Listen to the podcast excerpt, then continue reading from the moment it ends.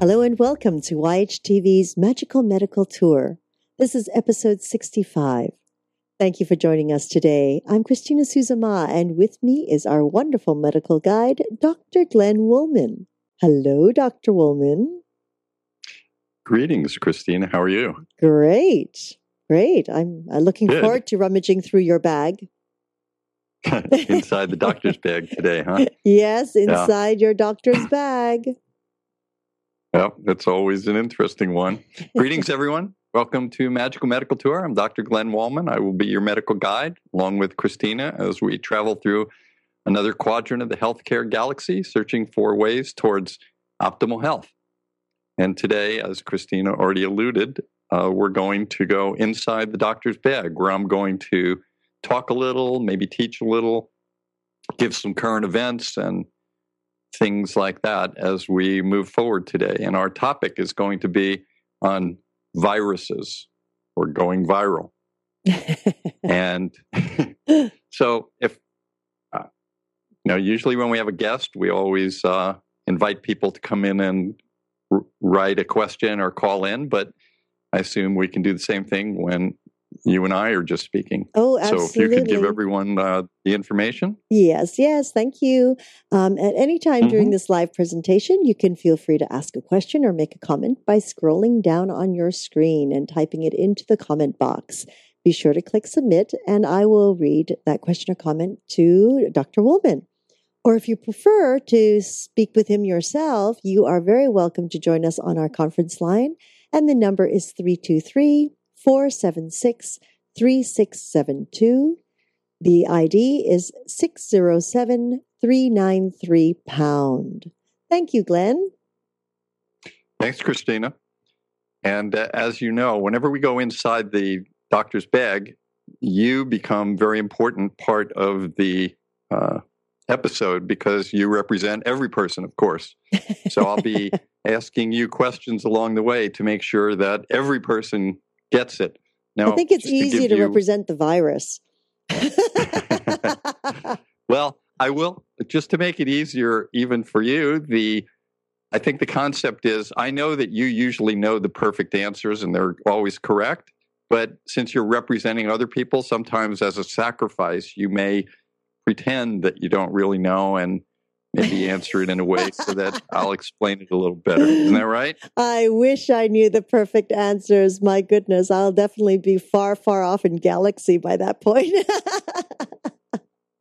Well, we'll see. Uh, again, we're going to choose a topic that uh, you know has uh, a lot of information in it, and I'm not going to get too deep, I don't think. But you know that I love to talk about cells and the way cells react and everything like that. Mhm. So we're going to go to a cellular level again, and we're going to talk about uh, viruses today. And uh, I hope that at the end of this, people have some kind of an interesting understanding of it.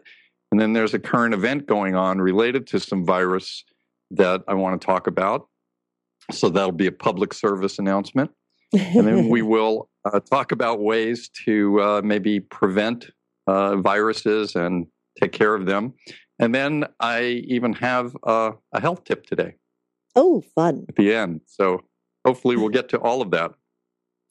So viruses, first of all, a, de- a definition. Uh, it comes from the Latin word virus. Actually means a slimy liquid or a poison. So that's how it was known at that point. But uh, there are many controversies about virus, and the first major controversy is even to des- to determine whether a virus is alive or not. So, in the definition, according to Webster, uh, an organismic uh, state is characterized by the capacity for metabolism, which means just like us, when we eat food, we can create uh, protein and energy, carbohydrates. We make it all into energy and building blocks. So that's what metabolism is. Also, it's about growth, and we have DNA and RNA, and we grow from a child to an adult. Uh, we also respond and react to stimuli. If somebody puts uh, our finger in something hot, we pull it away. If something says something funny, we laugh. Things like that. And finally, reproduction. So, with those things in mind, metabolism, growth, uh, stimulus, and reproduction. Would you say, Christina, that viruses are alive organisms or not? Uh, far too much alive as far as I'm concerned. If they're going through all those, it might as well be human. yeah. Well, as it turns out, and although this is controversial and, and some disagree, they don't believe some people some of the scientists believe that because a virus can't exist alone it has to go into another host cell hmm. before mm. it can do most of those things uh, most people feel that a virus is not actually alive mm. and it's just um, it's just a little bit of dna or rna which is the genetic coding material and it's surrounded by some protein and has a little car, uh, lipids things like that. And it isn't really a living organism. It's almost more like a robot that exists. There are other people that believe that it's actually the very first organism in the ecosystem of what we are today. And, and they feel that it's some kind of a parasite because it can't live on its own and it, and it requires uh, being in some kind of a host cell. So at the end of it, the answer is it alive? Is it basically it has some alive properties and it has some non-living properties. I think the uh, the computer people uh, would love to think about viruses because they actually are similar to what we speak of when we speak about a computer virus, something mm. that it really has to get into the computer and it has to then it does its damage. and from uh, a point of view. Let's let's describe a, virus for a minute. Let's let's talk about its size, for example. If because in science we deal in the metric system, let me give you a little bit of an idea of the size of a virus. If you think about a yardstick, which is 36 inches, a meter stick would be about almost 40 inches, a little over 39 inches. Mm-hmm. But the meter system is divided by centimeters essentially. so if you took, if you had a virus that was uh, one centimeter in diameter, you would be able to fit 100 of these viruses onto a meter stick. But they're not one centimeter. and in fact, they're not even a millimeter, which would allow them to uh, fit a 1000 mm-hmm. side by side on a meter stick. And they're not even uh, what we call a micrometer, which would be a million. You, so they're even smaller than the ability to fit a million. They're actually in the area of a nanometer, which is a billion, which has nine zeros behind the one. Boy, this is very similar what, to computers, Glenn. Exactly. Because they've got the little nanobots and everything now. exactly. Everything is on a nanoscale. So, yeah. in essence, to picture this, you could take a, a virus and put uh, one billion of them on that meter stick. So that's wow. about the size of a virus. And bacteria are actually larger than viruses. They're sometimes up to five five times bigger. So mm. you can see a virus under a microscope, I mean, a bacteria under a microscope, but you can't really see a virus under a microscope. Wow. So that gives us that gives us kind of the size of what we're dealing with now.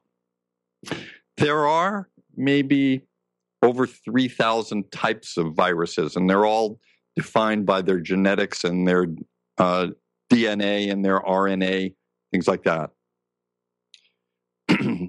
so when we talk about viruses, basically most of us think of them, as you suggested a little earlier, they're pretty detrimental to our society. They basically go in and do harm. We've seen examples of this in many ways. We've seen the upper respiratory infections. We've also seen the herpes virus. We've seen the AIDS virus. We've seen the hepatitis virus. These are all different types of viruses that cause major problems to us. Uh, we know that viruses do cause problems, but the part of the question is why are they here? Do they have any benefits to mankind? What do you think, Christina? Well, that's always about balance. so I would not know, Glenn. I mean, it's always, you know, uh, I don't know. I really don't know. I yeah. couldn't even guess away from the well, thought of balance. Yeah, well, they do a number of things. One, and some of them not necessarily do we look at them as good, but population control, for example, in our in our planet uh, viruses, you know, have caused uh, certain types of epidemics that have wiped people out. It also provides for genetic diversity. Sometimes, uh, when people are get sick, those are the people that don't reproduce necessarily. Mm. so the stronger of the species begin to survive, and uh, it also has to do with natural selection. So it's very complex. But there's a number of other things that viruses have actually done for that for us, and one of them is again another part of the controversy of viruses is where we're going to see and what we're hearing about even more and more now is gene therapy. Mm. And let me describe what that means a little bit. As we know, the genetic DNA and RNA code for different programs in our body.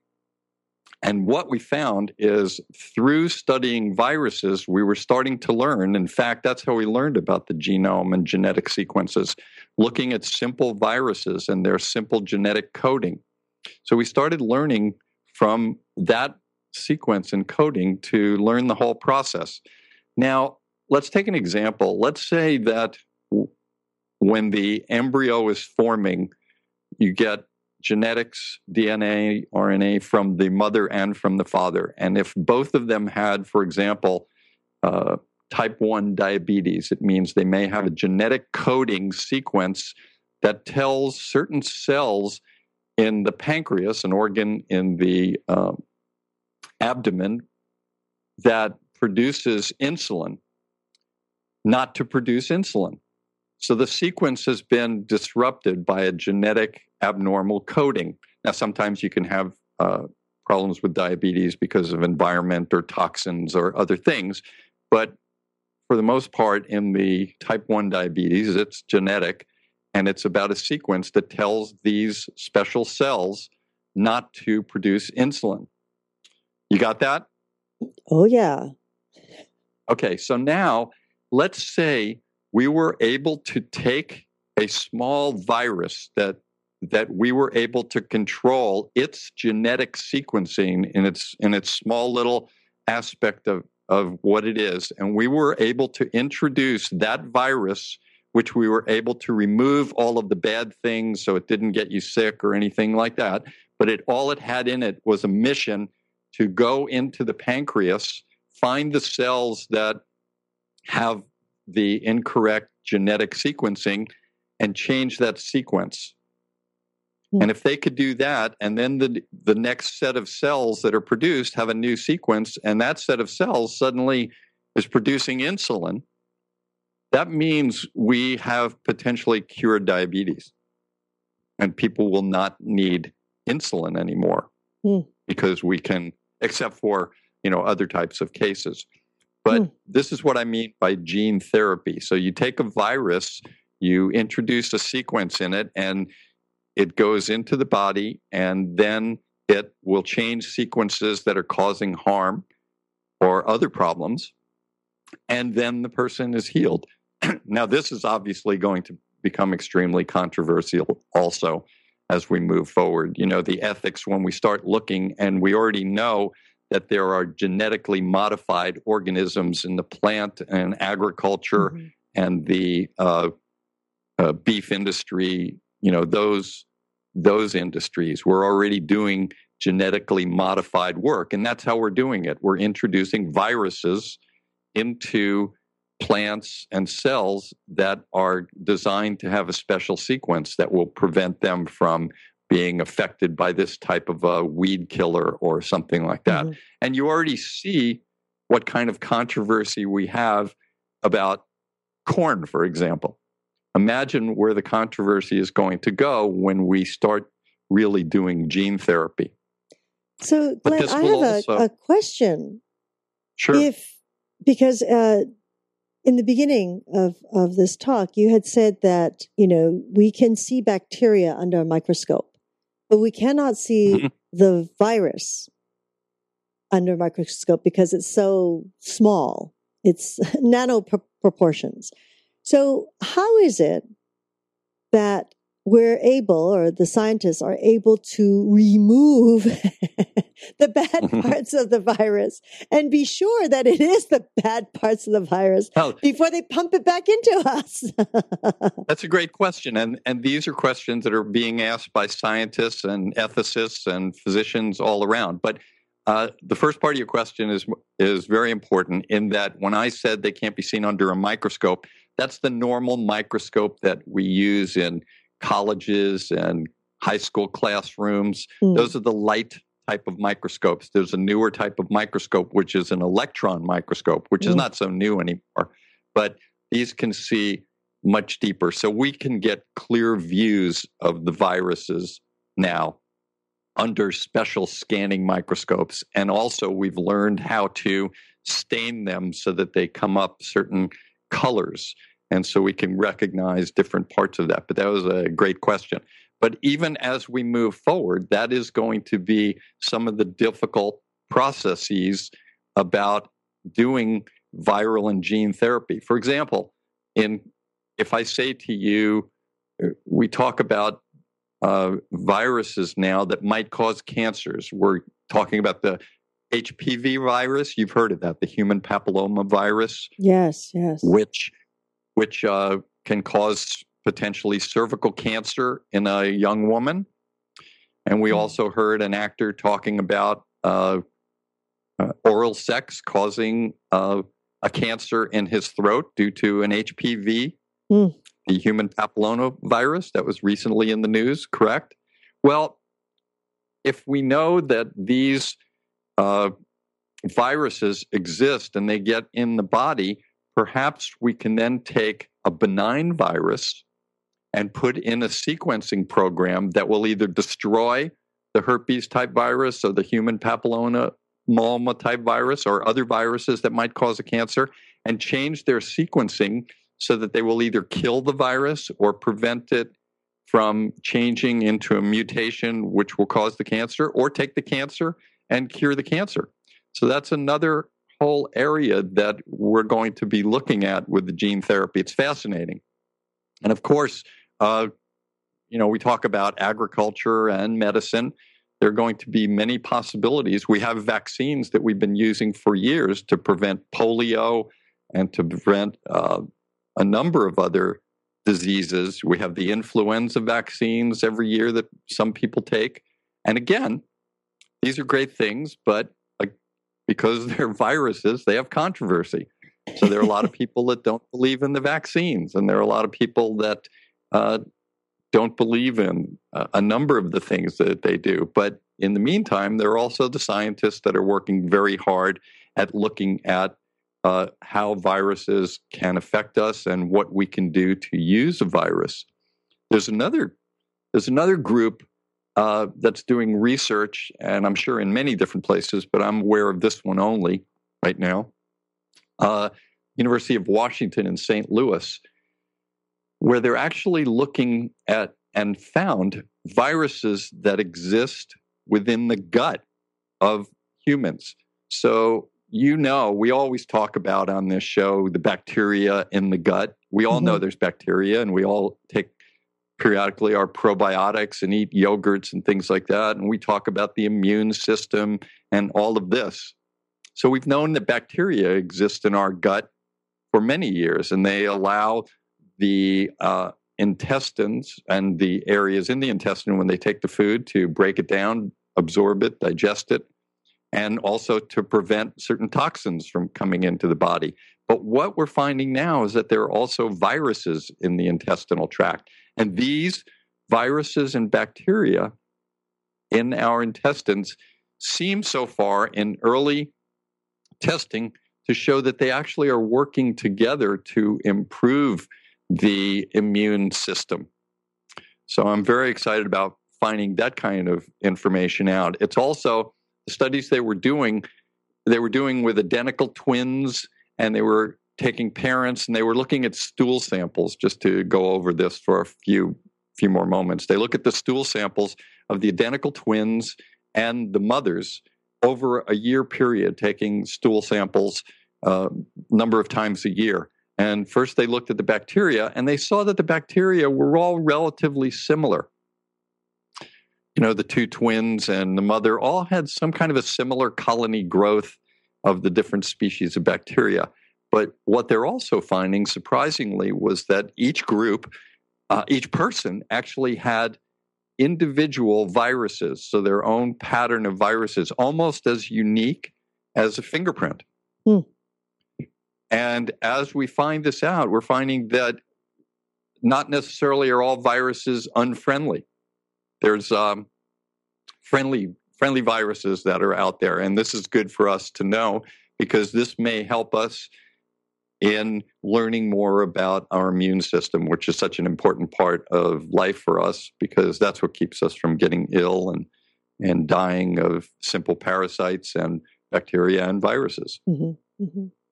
Wow, that's so. so any thoughts so far well, on what I, we're talking about? That that is uh, see, it's back to balance again. Uh, are viruses good or not?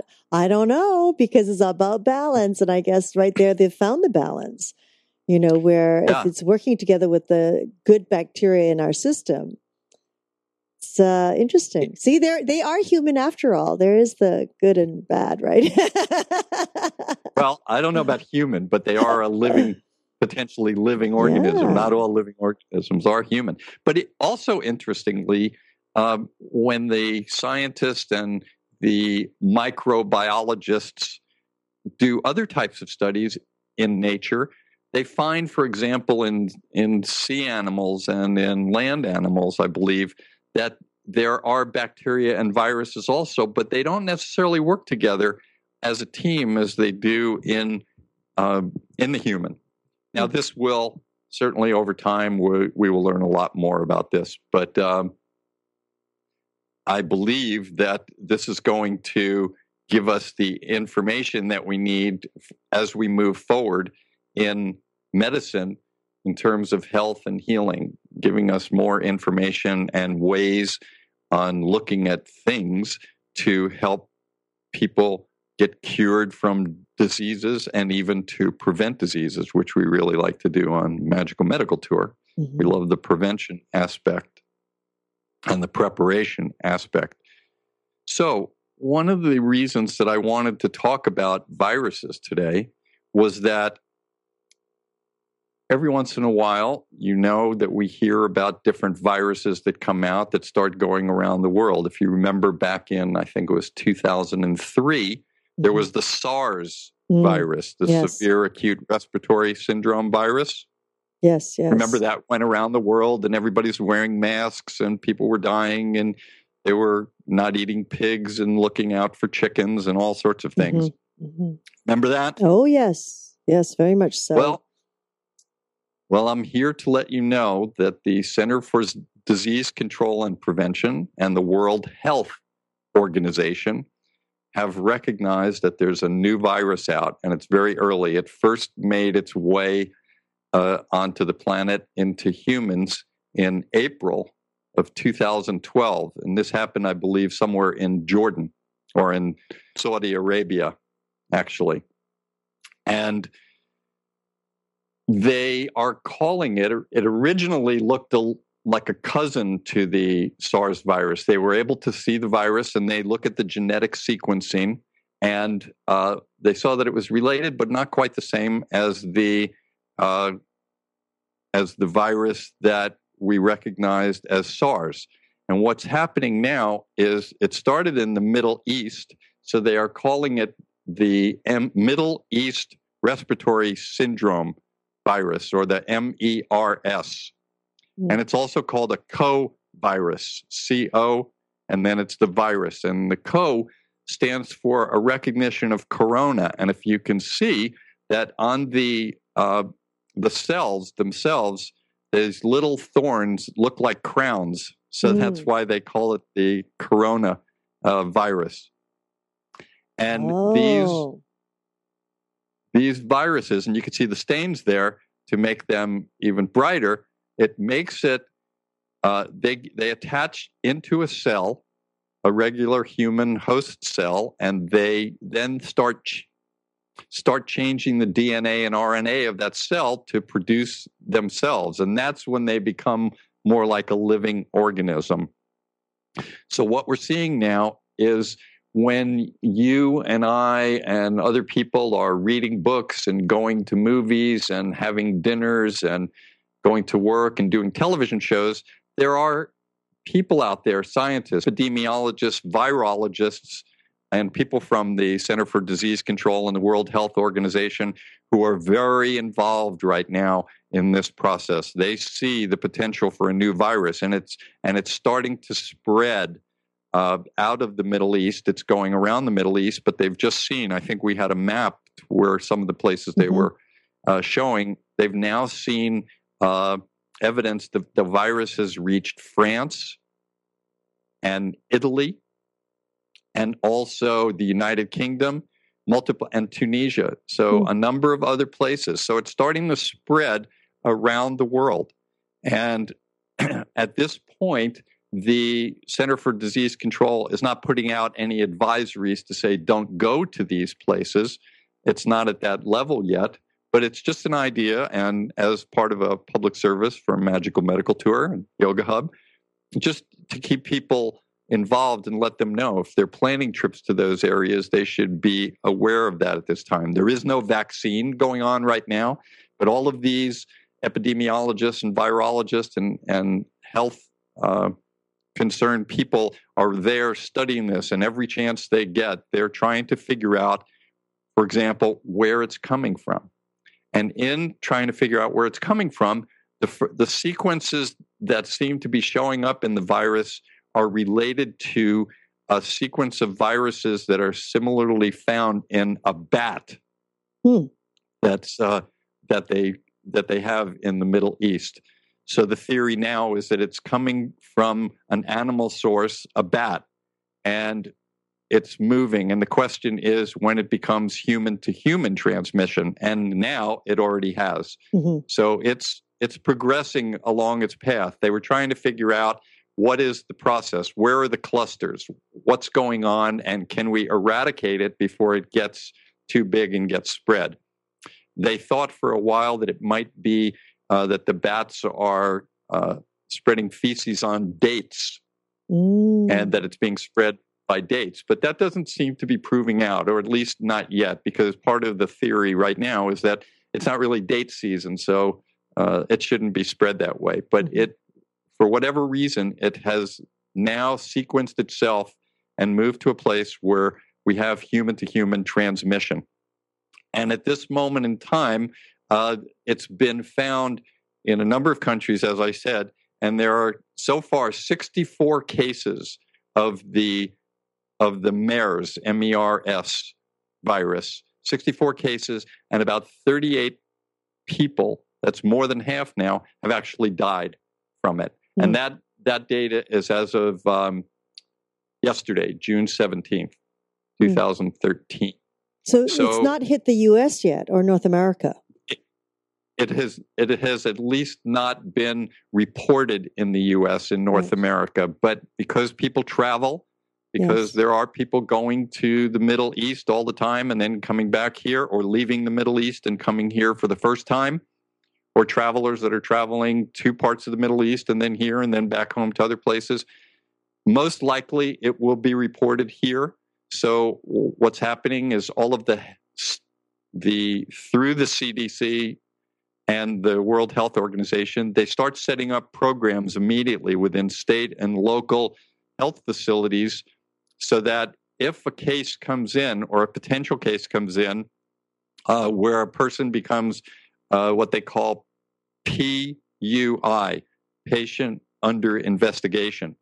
Hmm. Uh, that's how they start gathering their data. So if people start, in other words, if somebody comes in uh, to an emergency department or to a clinic with a cough, a slight fever, maybe a little over 100, uh, respiratory distress, and they've just recently traveled to the Middle East or been exposed to someone that they know had this virus, then that person would become a patient under investigation and they would do testing on them, viral testing, to see whether or not that virus is in them. And if it's not, then we report that. And if it is, then we have our first sighting here in the United States. And from there, the CDC and the World Health Organization, state and local and federal agencies start reporting and advising people. And depending on how bad it gets and how virulent uh, it gets, uh, we do more and more things. Uh, you know, then v- vaccines start getting uh, made, and then people start panicking about there's not enough vaccine. When is it going to get to me? Do I wear a mask? What do I do? And then the other people start talking about vaccines are no good. They're going to cause more harm. Don't take the vaccine anyway. Just do this or do that. Mm. So, a lot of, again, more controversy within the process of the program. Mm-hmm, mm-hmm. Uh, I mean, so, so how, how would one know if they have it, Glenn? I mean, it's, it's respiratory and we all get coughs and colds and now it's, uh, allergy season here in California. You know, right. And uh, I mean, what what are the main signs that one would look for without creating panic, where we do get short of breath, short of breath? Right. Well, it's it's very difficult because it starts out as a virus, and let me say right from the beginning, that in some cases, as I said, 38 people out of 64 died, mm-hmm. but many of them just got better. So there are milder versions of this. And this has to do back with what I spoke about maybe earlier with genetic uh, diversity in our uh, species, where some people have stronger immune systems. And again, we always look to the people that have the weakest immune system people immunocompromised, people on chemotherapy, elderly people, very young people. So, what do we look for? We look for somebody with a respiratory problem who has a cough, who has a fever, who doesn't have any history of another problem. In other words, if a person mm. had tuberculosis, they already knew it, or they already had a pneumonia, or they already had a lung disease like a cancer or uh, chronic obstructive pulmonary disease. So, if you don't have anything else and you have this, those are those are the symptoms. And what you have to do is have your own natural um, intuition that says, you know, when you get a cold, you know, oh, I don't feel too good, but and you rest for a few days and you start feeling better, and then you're better. So it's it's the idea that when you get that cold, not to go, oh, I have MERS or I have SARS or something like that. It's just to be aware of it and to uh, watch carefully. And if it doesn't seem to get better, if it seems to be lingering more than it should with the common uh, respiratory, upper respiratory rhinoviruses, uh, et cetera, that we see, and some of the allergies that you're used to, then you report it to your doctor, and the doctor at that point uh, will do the appropriate testing to make sure whether it's just a simple virus or the MERS virus or something uh, completely different than that. Mm. Mm. So those are the things that you have to do, and they are they have developed some tests already that can be used to uh, to recognize the virus, which will help in the reporting of the process. So within that, uh, there's also uh, are there any other kind of things that you wanted to talk about with um, the yeah, virus? A, uh? a, question came in. Uh, what are the best defenses against these viruses while traveling? Uh, excellent question. Uh, first of all, to be aware of when you are traveling, you are at more risk anyway for uh, symptoms and strains of things that are not in your uh, normal environment. So, if you first be aware of where you're traveling, and if they have a, a history of something, check with the CDC.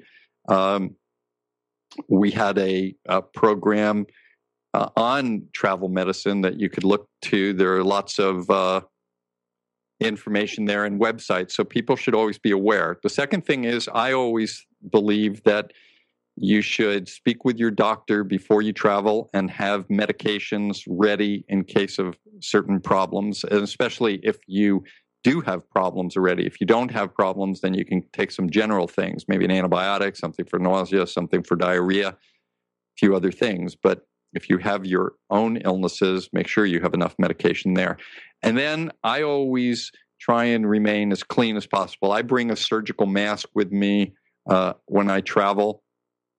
Uh, and if I'm on a plane and I hear somebody coughing, I will put the mask on and just try and help a little bit. Certainly, as we learned earlier, with these nanometered uh, viruses that are so small, a billion could fit on a meter stick. Even the normal surgical masks, they can get through that. But sometimes it helps a little bit. Stay clean, eat clean foods, uh, wash, stay healthy, don't overdo anything uh, you know, sometimes you're traveling and you're on a different time zone and, and your circadian rhythms are off and you're eating food that isn't your normal food. Some people we know even bring their own food on travels. Uh, so these are some of the things that you can do. And just be aware if you find that there's something going on and you're not feeling well, check in with a local uh, health clinic or physician to see what's going on and, and be seen uh, quickly if you don't feel it's something normal. Uh, that mm-hmm. was a good question. And there may be some other things that people have as ideas to do as you're traveling. But I also, that that's a great segue for me in the sense that one of the things that I wanted to talk about today, also as another part of Inside the Doctor's Bag, is how do you stay healthy uh, and protect yourself from these viruses? Uh, so it's it's always about eating well, exercising well, um, sleeping well, and reducing stress. And that's what I wanted to talk about today for a moment. But before I talk about that, I did want to say one other thing. Uh, sometimes these viruses, especially the MERS virus, we don't know totally how it's being transmitted yet. Although most of the time it's usually through uh, coughing or or droplets in the air, aerosol droplets, or shaking hands with someone who just coughed and so it's very important to make sure that you keep your face and nose clean and sometimes a neti pot or washing out the insides of your nasal passages is helpful. But one of the things I wanted to talk about today a little bit, and we talk about this at the end of each show, you always talk about the metaphor square breath that uh, I teach people. And that is what I would like to talk about, uh, which I haven't done that on one of our shows. And the reason for talking about it today is to kind of tie it into the viral process and look at another way to help and be helpful. And I'm going to add something that I haven't added to the metaphor square breath before uh, in today's little talk. But just to let everyone know, if you go to my website at Glenn, G L E N N, Wollman, W O L L M A N dot com, glennwollman.com, if you subscribe to my site, then you will get a gift of a video which uh, completely describes the Wollman metaphor square breath uh, in detail. So I would recommend everyone doing that. But I will also then, if you subscribe, you'll get information on this show and other things that we're doing. But I did want to talk about the, the metaphor square breath because I uh, developed that for myself uh, after working in an emergency department and realizing that sometimes things could be pretty stressful and I needed to be unstressed quickly to make important decisions. So uh, I would say to people that through my knowledge of neurophysiology and the endocrine system and biochemistry and martial arts and meditation, breathing is a very important part of everything we do. And in the Wollman metaphor square breath, if you can imagine or see the picture of a square, in the bottom left hand corner is uh, an A, and then up in the left hand corner is B, then over is C, and then at the bottom right is D. This is the metaphor square breath. If you think about it, when a person uh, is born, the first thing that they do in life uh, that declares that they're an individual is to take a, a deep breath and that's inspiration. And we make that inspirational. So the first part is to take in a nice deep breath. And I talk about it because it's a it's a four square. Then everything has to do with fours. So we take in a breath for at the beginning four seconds, but as you get better and better at the program, you can take it for a count of four, so you can make it last longer or shorter. But as you're learning this for the first time, just do four seconds. So you take in a deep breath And it's recommended to take in the breath through your nose and then uh, when you exhale out through your mouth. But if you can't do that and you're not comfortable with that, just breathe any way that you're comfortable. And it's important to make the inhale last for the entire count of four. So you don't breathe in the first second and then hold it for four seconds. So you breathe in for four seconds and then you get up to the portion where it's the B. And at that point, from B to C, you actually hold the breath for another count of four or for four seconds. And at that point, all of the oxygen is being transmitted from the breath that comes in through the trachea into the lungs and gets uh, taken into the cells and brought to cells all around the body. So that's a very important part, that holding of four seconds. When you get to the next part, the C, you exhale. And again, you do this for four seconds or a count of four. And again, you don't try and exhale the entire breath in the first second and then hold it. You try and make it even and smooth and very relaxed. And you work your way down to D. Now, when you're exhaling, this is a point where uh, you're helping the body get rid of toxins, uh, carbon dioxide, and other toxins. It also, on another note, when people are exhaling, uh, we've done studies on people that meditate, and people get into more meditative states during an exhale rather than an inhale. And that's why people, uh, or at least theoretically, that's why people chant. That's why people uh, pronounce things over a period of time repeatedly, repeatedly. Those are all forms of exhaling. Once you exhale everything, and this is the critical point, this is when you go from the bottom right, where it's D, back to A. This is where you hold the exhale. So after you've exhaled everything, don't immediately take in a deep breath. This will allow you to get to another higher state of meditation and a and it produces hormones that allow you to relax more and therefore reduce the stress. And again, from a metaphoric point of view, we talked about uh, the first thing a person does when they come into the world is take a deep breath. The last person, the last thing that a person does when they leave the world is exhale and not take in any more breath. So the whole metaphor is it's a life cycle. And we have four sides to it inhale, hold, exhale, hold. We do it four times. So we go through a sequence of doing it four times at a time of four seconds or a count of four on each portion. And then the thing that I always suggest is to do it four times per day. So I wonder, Christina, do you think maybe we should do one to help people uh, get a better picture of it, or do you think that covered it? Oh no, I think you should do one.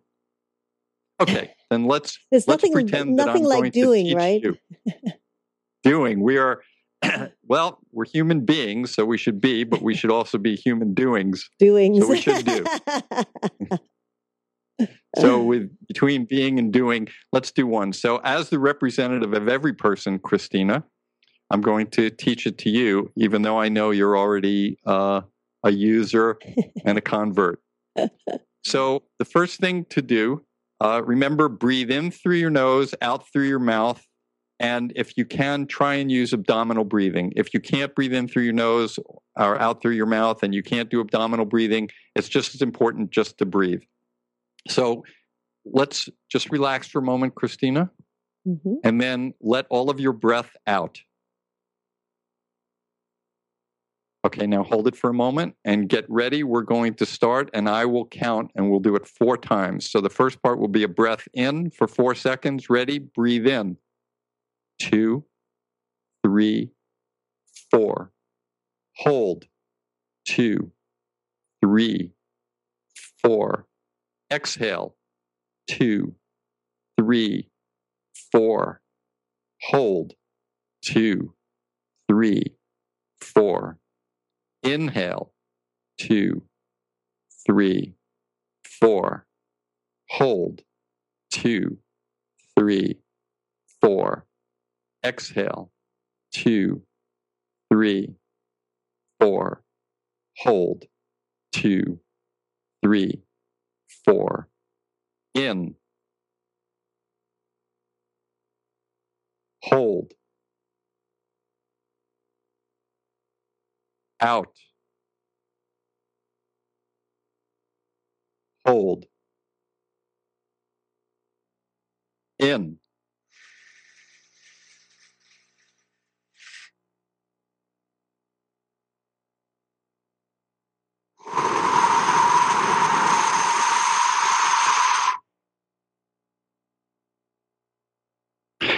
And then at this time, you just start breathing quietly. And this is a good thing to do when you are going to meditate before an exercise, when you need to relax, calm down for a few minutes.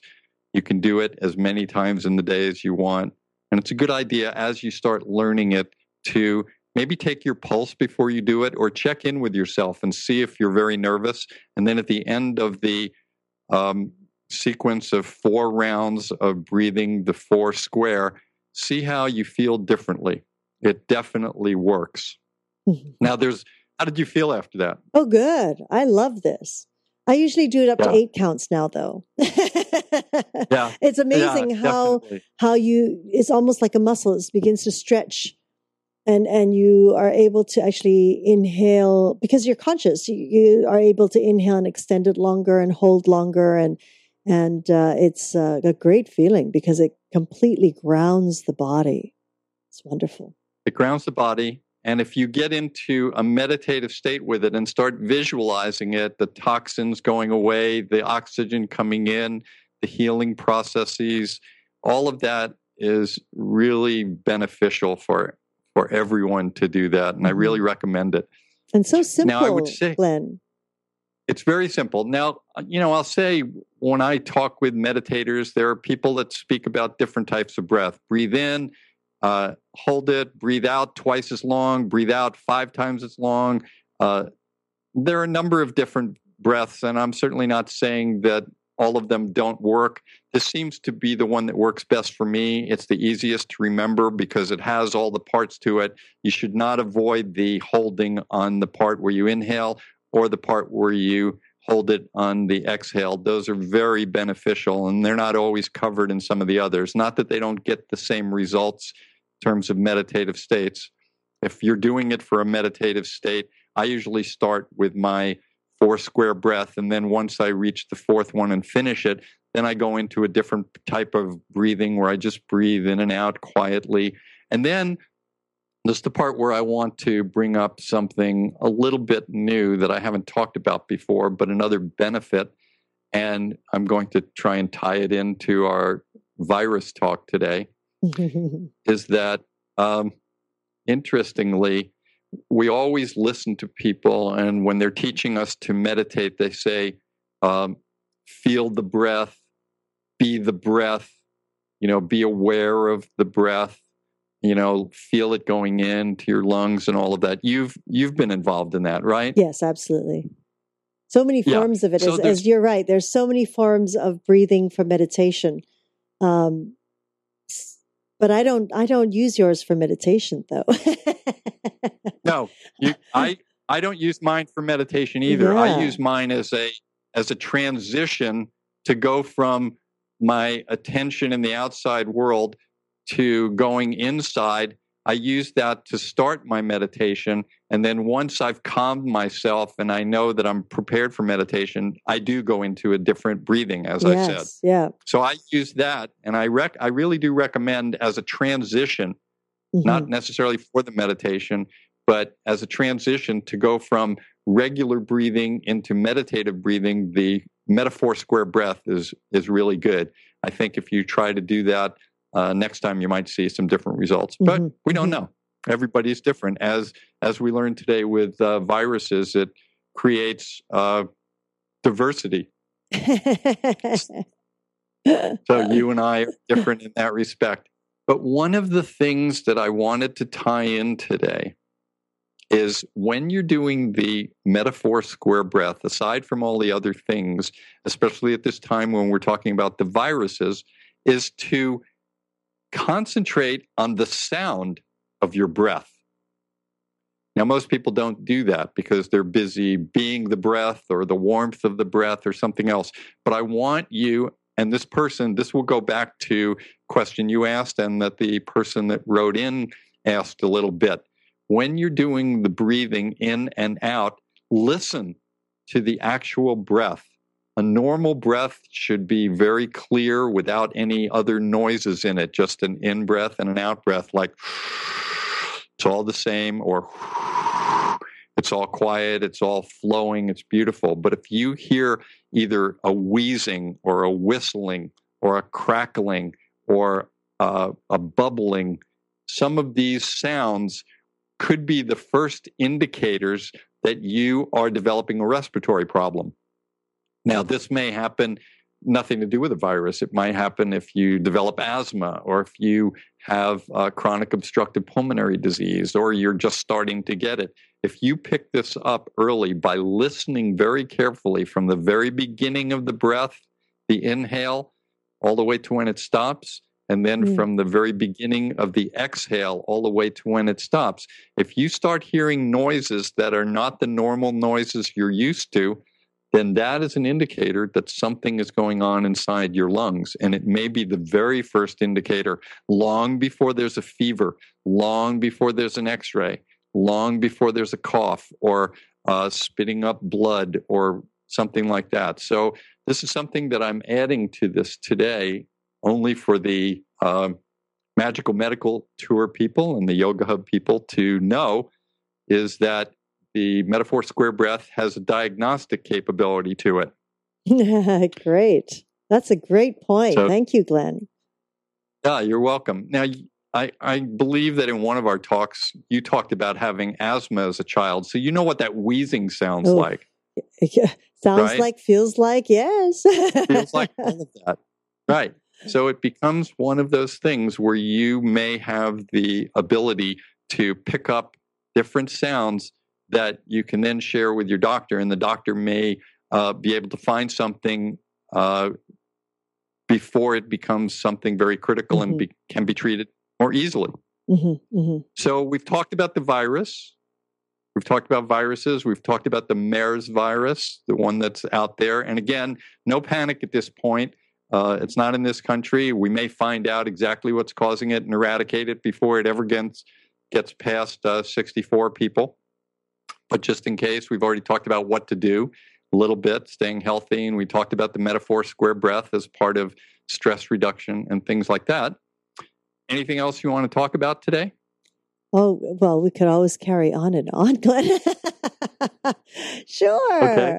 Um, Glenn, I, I, there's something that you usually um, share with us that is so important about any kind of illness that uh, we could be around, which is washing your hands, uh, keeping the hands washed. I, I, know you spoke about the surgical mask and things like that, but some of those simple things like keep those hands washed and and I don't know how do you feel about those um, antibacterial hand washes with all the alcohol? I mean, there's been a lot of controversy about that now. Yeah, I think the easiest thing, you know, we can get into, you could end up, especially if you're traveling, you could have an entire bag filled with all sorts of things. You know, this, it, it, almost becomes like Alice in Wonderland one pill to make you small, one to make you tall, one to keep your hands clean. Uh, I think the best thing to do, soap and water usually. Sometimes, if you want, a little bit of alcohol might do it. But again, uh, you also have protective bacteria on your hands. So, the, and those work to prevent certain things from breaking through the skin barriers. So, mm. you just want to keep clean. And and when you're, and I think I said this, but just in case I didn't, and I'm glad you brought it up again, when you are cleaning your hands, the way if if you just kept things on your hands and had the virus on your hands, nothing may happen. The problem is is that you then take your hands after shaking hands with someone who just coughed has the virus on their hands. Now you picture this virus or many viruses on your hands, and uh, y- then you uh, rub your face or put your hand to your mouth or to your nose, and that's where it gets in. Mm-hmm, mm-hmm. It goes in through the nasal mucosa or the oral mucosa, and it starts setting up camp. Mm. And then it starts colonizing. And when it gets to critical mass, it's in your body and it's producing, it enters cells, it changes the virus sequencing and the uh, genetic sequencing and causes the body to react. And hopefully, the body's immune system has enough recognition and can do it in uh, in the right amount of time, where the cold or the virus just lasts for two days or three days or a week or a week and a half to two weeks, and then it's gone. Mm-hmm. It's when the immune system doesn't work on it. But yes, definitely cleaning your hands. Yeah, I, I know some body workers that will not shake people's hands. They'll hug them before yeah. they shake their hands because of that same reason. It's like they, they feel that if they shake someone's hand and because they're just about to go into a massage, even though they wash their hands, they don't even want anything on their hands, you know, away from that clean oil. yeah, so. I agree. I, I see that a lot. And I, I honor people like that, especially people that, um, may feel sick on their own. I love seeing people walking around with a surgical mask. Uh, to me, it's a high level of civility. It, it, you know, maybe they're doing it because they're trying to be protective and not catch something, but I always like to believe that maybe they have something mm-hmm. and they are trying to keep me from getting it. So I honor them for that. And when I work with people that uh, have cancers and are on chemotherapeutic medications yes. and their immune systems are down. I honor when they don't want to shake hands with people. I, I really do. Mm-mm. Sometimes um, we shake elbows or something. Yeah, that that that's uh, cute. um, Glenn, where where can we pick up the surgical masks? I mean, are they available in drugstores now? yeah, you, you go to most drugstores, and again, these are specific types of uh, these are simple surgical masks. When you get into certain types of diseases, they require special filters. Mm-hmm. So the regular surgical masks that you see on ER or hospital shows, those are pretty good, but they're not going to stop every little uh, nanovirus from getting through them. So there are special filter masks that are usually harder to get, but sometimes you can call uh, a local public health department and they if there is an outbreak going on they may be supplying them i know up mm-hmm. here where i am we are part of uh, an emergency response team and when we've had certain outbreaks or when we've had bad fires going on we set up little tables in different t- communities out in front of popular food stores and things like that mm-hmm. giving out masks to people but for the general mask you could probably go to the drugstore mm-hmm. you mm-hmm. can even possibly go there are some other types of masks. You can go to home improvement places and hardware stores where a lot of people work, you know, where they're working with lumber or people that are painters that are working with oil. Sometimes there are there are much more sophisticated masks with better filters. Yes, yes, that chemicals. Will. I have a question. Yeah, what about like using a bandana in the event that you don't have a mask? Would a bandana, you know, even stop anything, or is that almost useless? Uh, well, there's a few things. First of all, it's again, it could be controversial because many people might think you're about to rob them or you're the Lone Ranger or something. Second, it could be a, a, fashion statement if it's a very nice bandana. Uh, and third, it will probably help similarly to the uh, regular surgical mask. It certainly might help in certain cases. However, I would want to uh, make sure that that bandana is not one that you've been using to blow your nose for the last two weeks and it's been in your pocket. And now you take it out to, uh, you know, protect yourself from viruses. So yes, it will help a little bit, uh, but it won't be as good as a as a uh, one of the real specific type of mask. But mm. if I had no other choice, I would put a bandana on. Mm. In fact, there are many times that I will just, um, you know, slip my shirt over my mm. face if I have just a few minutes, or you know, there are different things, a handkerchief or something like that. Yeah, it definitely would help, especially if you're in a place where you're really uh, exposed to something and you're about to get out of there. It, it limits your exposure a little bit. And I think anything you can do to eliminate or limit exposure is an excellent um, gambit. Mm-hmm. Mm-hmm. Would that be similar to uh, like in a fire? They say if you you know you can take like a wet cloth or a napkin and you can wet it. Would does the water help anything? Like with smoke, it helps, but for viruses, if I'm on a plane, should I grab a napkin and douse it with water and hold it to my face? Is that something that's probably not going to help that net? Mm.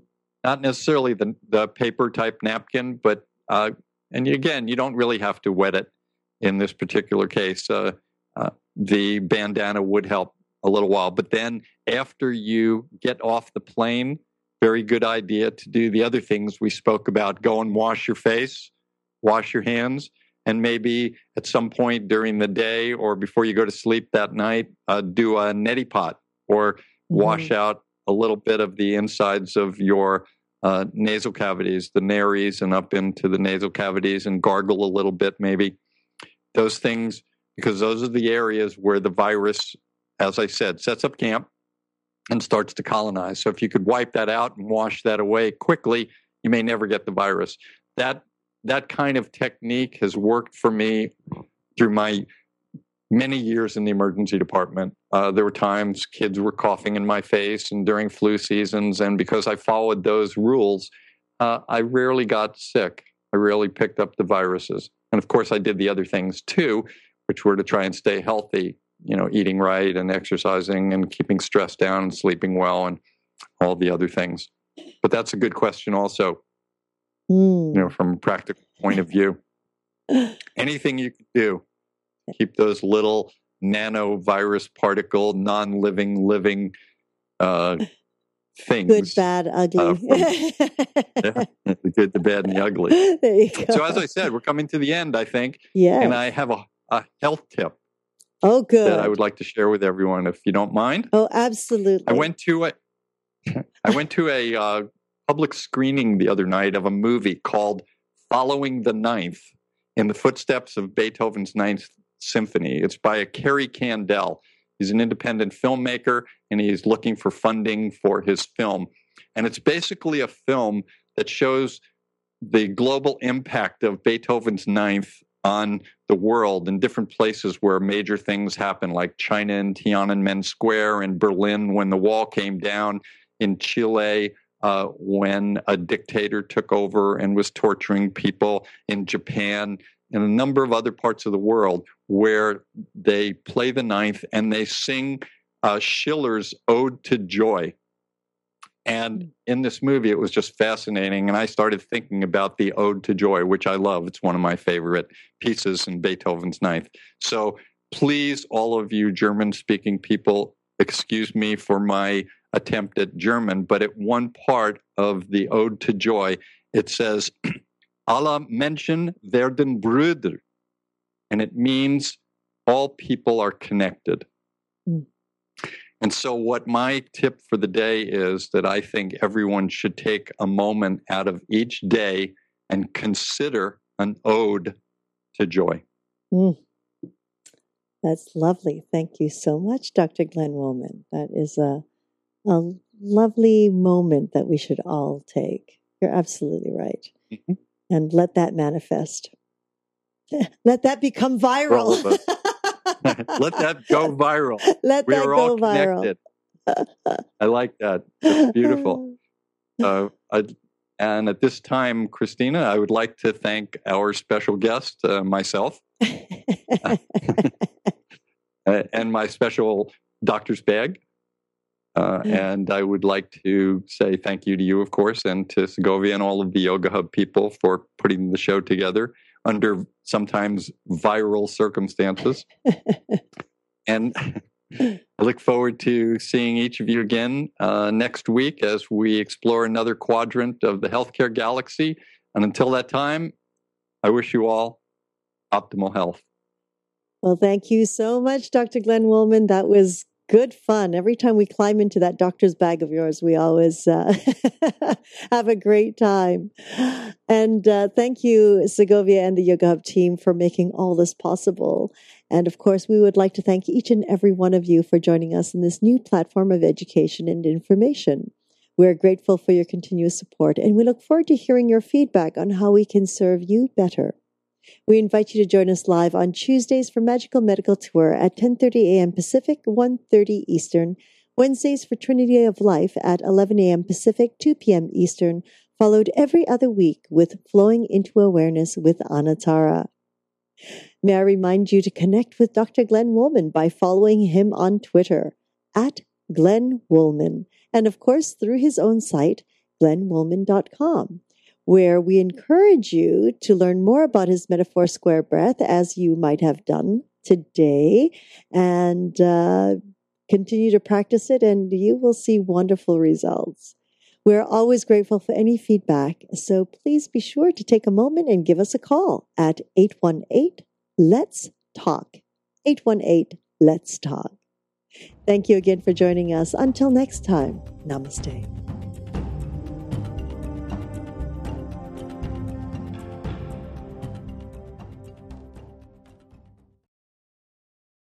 YHTV's Trinity of Life. Come join me, Christina Suzama, as I journey to find the many modalities that support individuals, from children to adults to elders, with topics ranging from health and wellness, meditation, and inspirational stories. I invite you to visit yogahub.tv every Wednesday at 11 a.m. Pacific, 2 p.m. Eastern.